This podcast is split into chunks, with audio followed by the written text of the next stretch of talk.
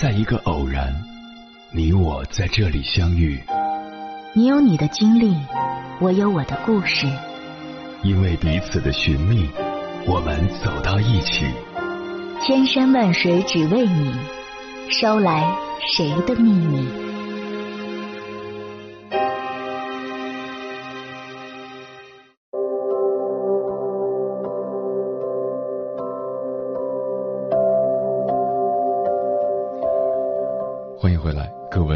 夜行者，这里是正在直播的中国交通广播心灵夜话栏目《千山万水只为你》，深夜不孤单，我是迎波，我要以黑夜为翅膀，带你在电波中自在飞翔。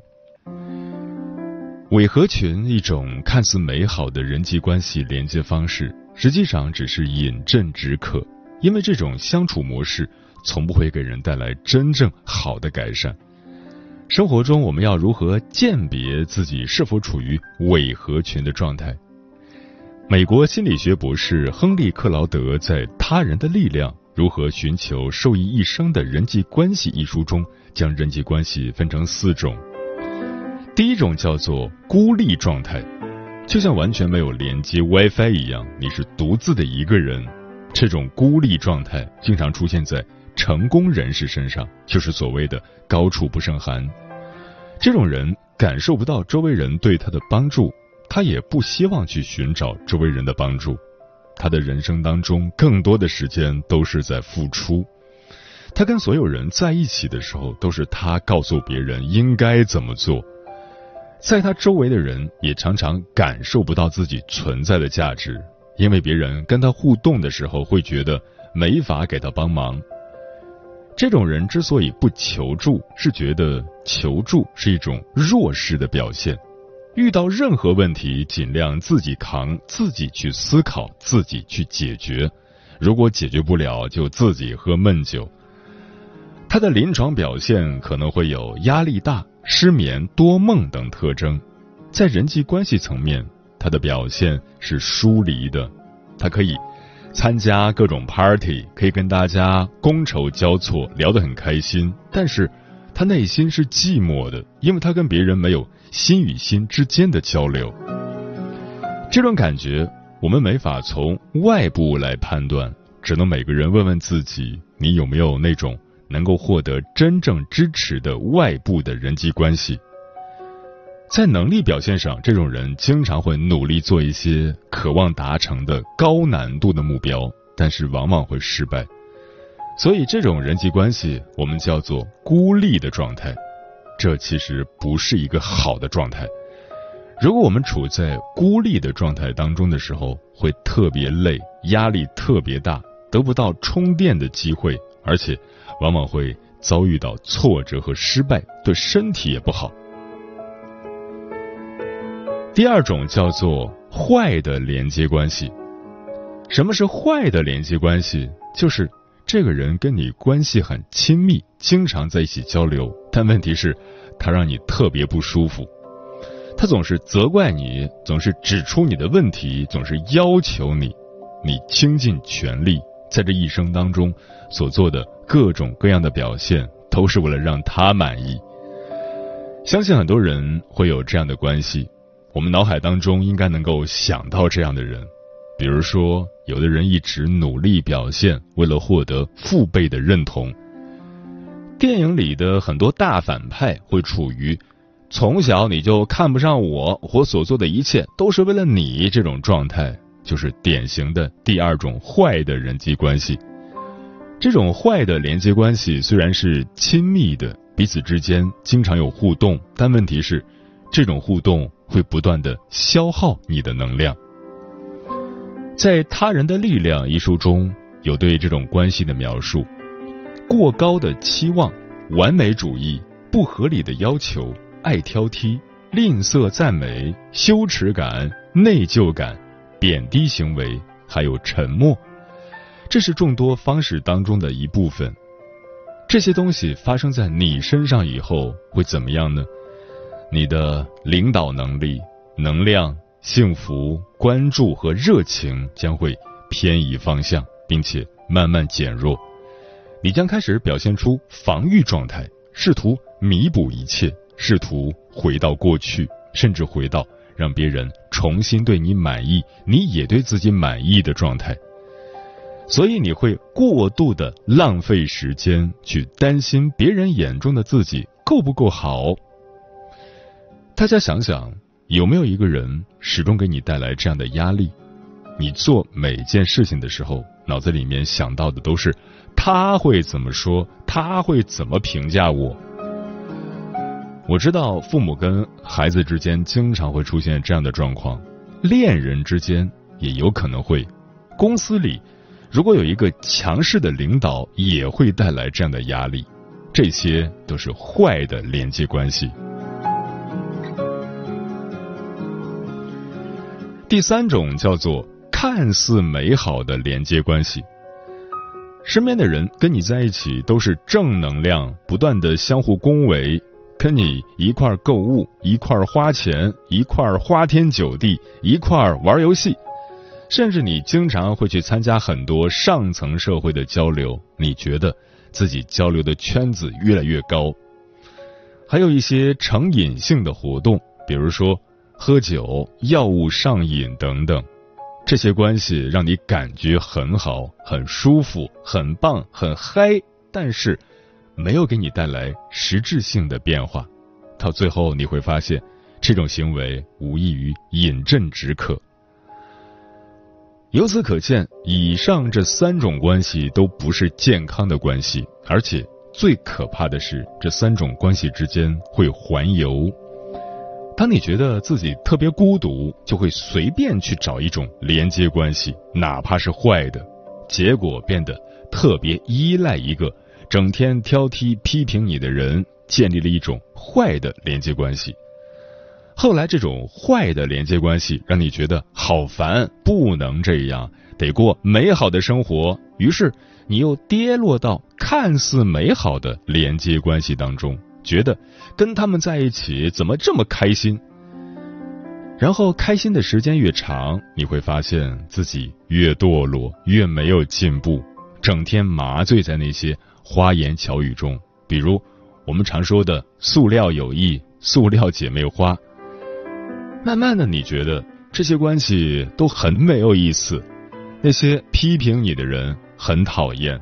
那些整天说虚头巴脑的好话的人也很讨厌，于是你又回到了孤独的状态。然而，孤独一段时间，又开始寻找，这就变成了一个恶性循环。所以，每个人身边这三种连接关系都是存在的。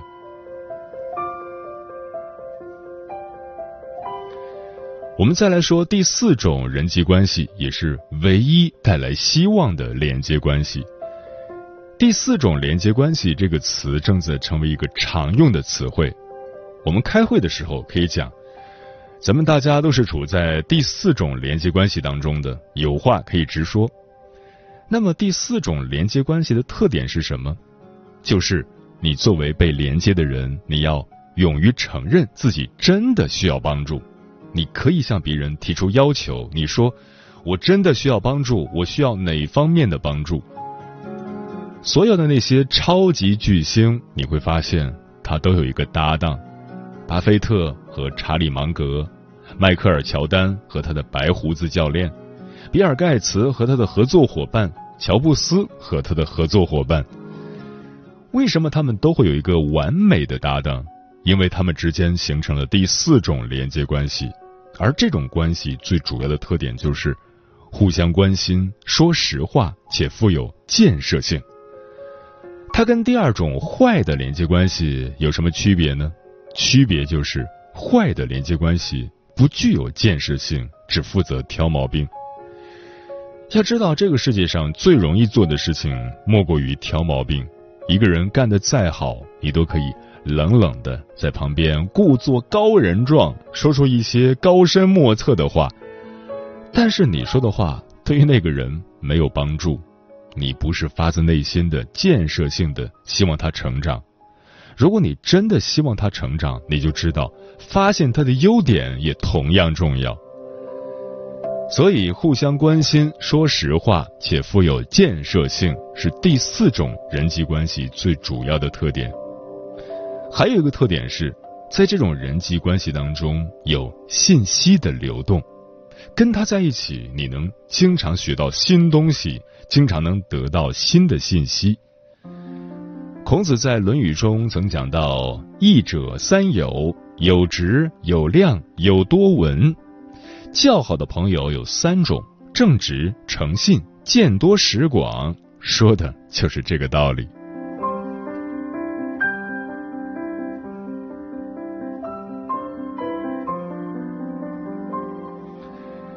接下来，千山万水只为你，跟朋友们分享的文章选自《集物》，名字叫《你没必要合群，因为一个人也可以是一个群》，作者秦桑。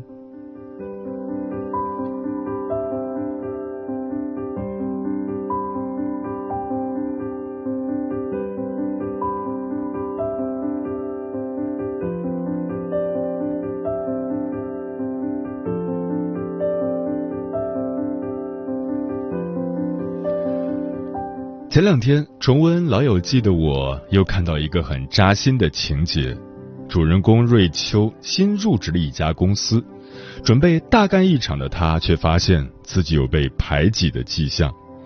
因为上司和同事经常会一起去室外抽烟，于是他们在抽烟时便做了很多业务上的重大决定，这让不抽烟的瑞秋很是着急。为了合群，他假装自己也是吸烟的人。强迫自己和他们一起去抽烟，即便他十分讨厌抽烟，曾为了让好友钱德勒戒烟大费周章，回到家也因为烟味差点呕吐。在我们的生活中，都或多或少会遇到跟瑞秋一样的情况，为了合群做一些我们讨厌的事情，比如下班后原计划去健身房锻炼，却因为合群答应了同事们临时的聚餐提议。明明休息时想看本书，却因为合群加入了同事们的娱乐八卦讨论中；发表意见时明明更喜欢方案二，却为了合群投票给了方案一。很多时候，我们以为这只是一次小小的对集体的妥协，可事实却是，这些罔顾自身意志的伪合群，可能正在毁掉我们。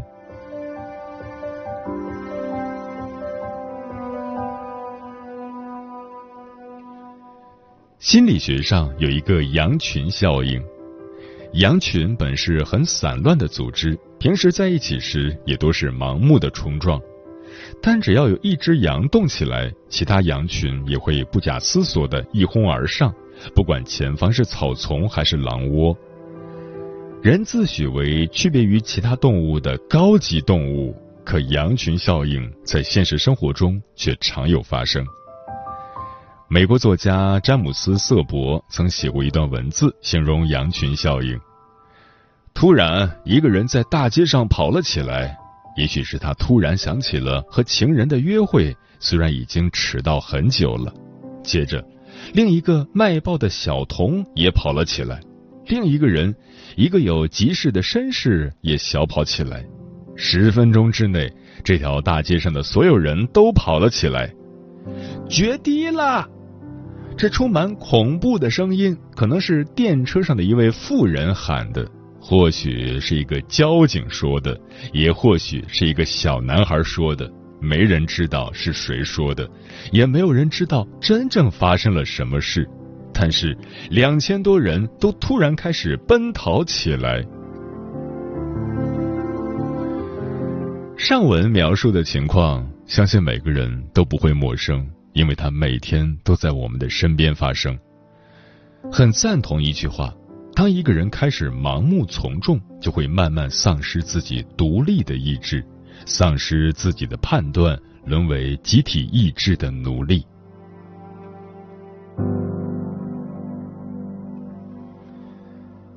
曾经看过这样一个故事：有一个男生，宿舍四个人，他是唯一不玩游戏的那个。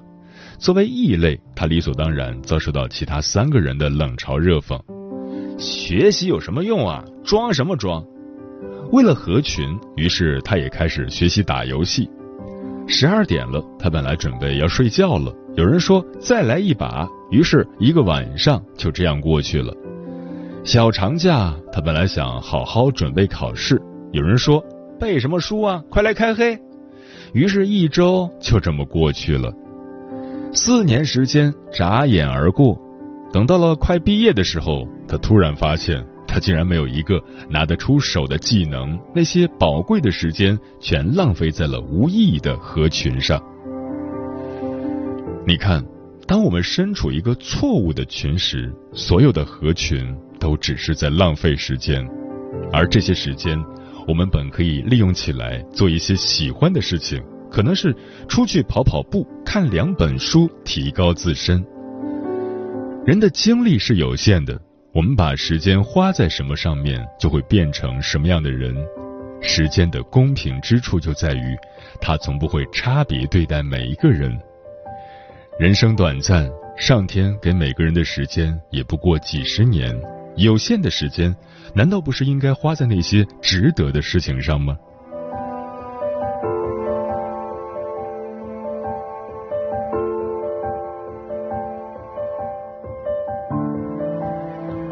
曾经看过这样一句话：人生就像俄罗斯方块，你合群了也就消失了。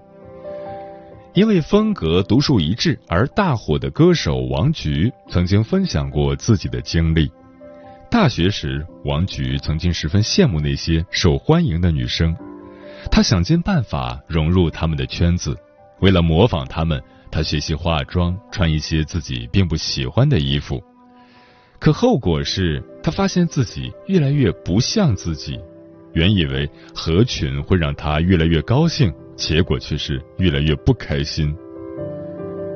生活中很多人都像王菊一样，为了迎合大众，忘记了自己的喜好和目标，失去独立判断的能力，最后让自己的生活越来越差。他们忽略的是，不一定大部分人都喜欢的就一定是适合自己的。他们以为是在合群，其实只是在丢失自己，慢慢变得平庸。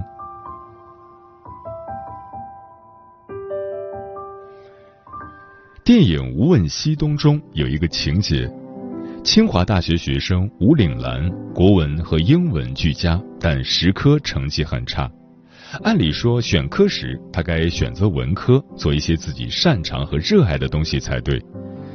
可是因为身边的大部分人都选择实科，他在选科时放弃了自己喜爱的文科，选择了实科。他本可以在文科大放异彩，做自己喜欢做的学问。可是，却为了合群，迎合了社会的大潮流。后来，他因为太差的实科成绩被老师约谈，备受煎熬。如果不是被老师及时拉回，重新学习文科，一个文学栋梁可能就这样泯然众人矣。不管是吴岭澜还是王菊，他们的经历都在告诉我们。当你为了迎合群体而失去自己的判断时，你失去的是变得出众的可能性，辜负的是你自己，赔掉的可能是一辈子。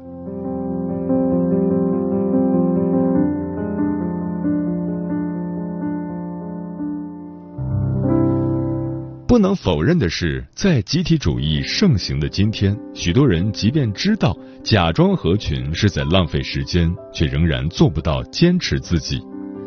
这很大程度上源于社会上大部分人对合群与合作的误解。很多人都觉得，一个人只要不合群，就仿佛失去了与人沟通的能力，他就是一个无法与人相处的怪人。真的是这样吗？经济学家薛兆丰在《奇葩说》这样一档综艺节目中的表现，用“格格不入”来形容都不为过。他每次都会严肃地表述自己的观点，丝毫不因为这是一档综艺节目而改变自己的风格。可看得出来，他每次输出的观点都很用心。下场参加辩论赛时，更是为了所在团队拼尽全力。合作是一种能力。合群是一种性格。一个不合群的人也可以和团队很好的合作。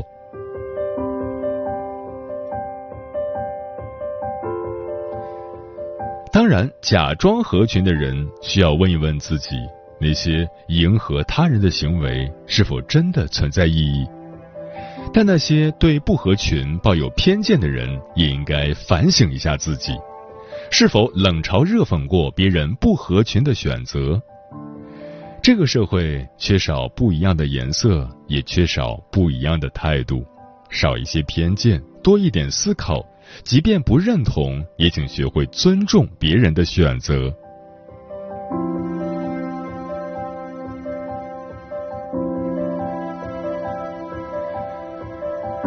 奇葩说辩手颜如晶在节目中说过的一个故事让我印象深刻。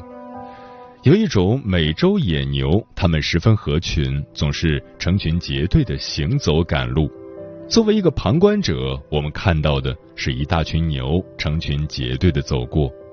可对野牛来说，因为要跟上队伍，他们所能看到的通常只有前面野牛的屁股。对他们来说，选择合群可以收获一份安全感；选择不合群，慢下来也能收获其他野牛不曾抬头看到的星空和沿途的风景。说到底是看屁股还是看风景，都只是个人的一种选择，没有优劣之分。但是，希望我们不论是哪一种选择，都能真正听从自己的内心，不要因为别人的眼光而决定自己的一生，刻意的去迎合别人。辩手奶茶曾经讲过这样一个事例。微信里三个人就可以拉一个群，但是你移除一个人后，两个人也叫群；再移除一个人后，还是一个微信群。你看，其实你没必要合群，因为一个人也可以是一个群。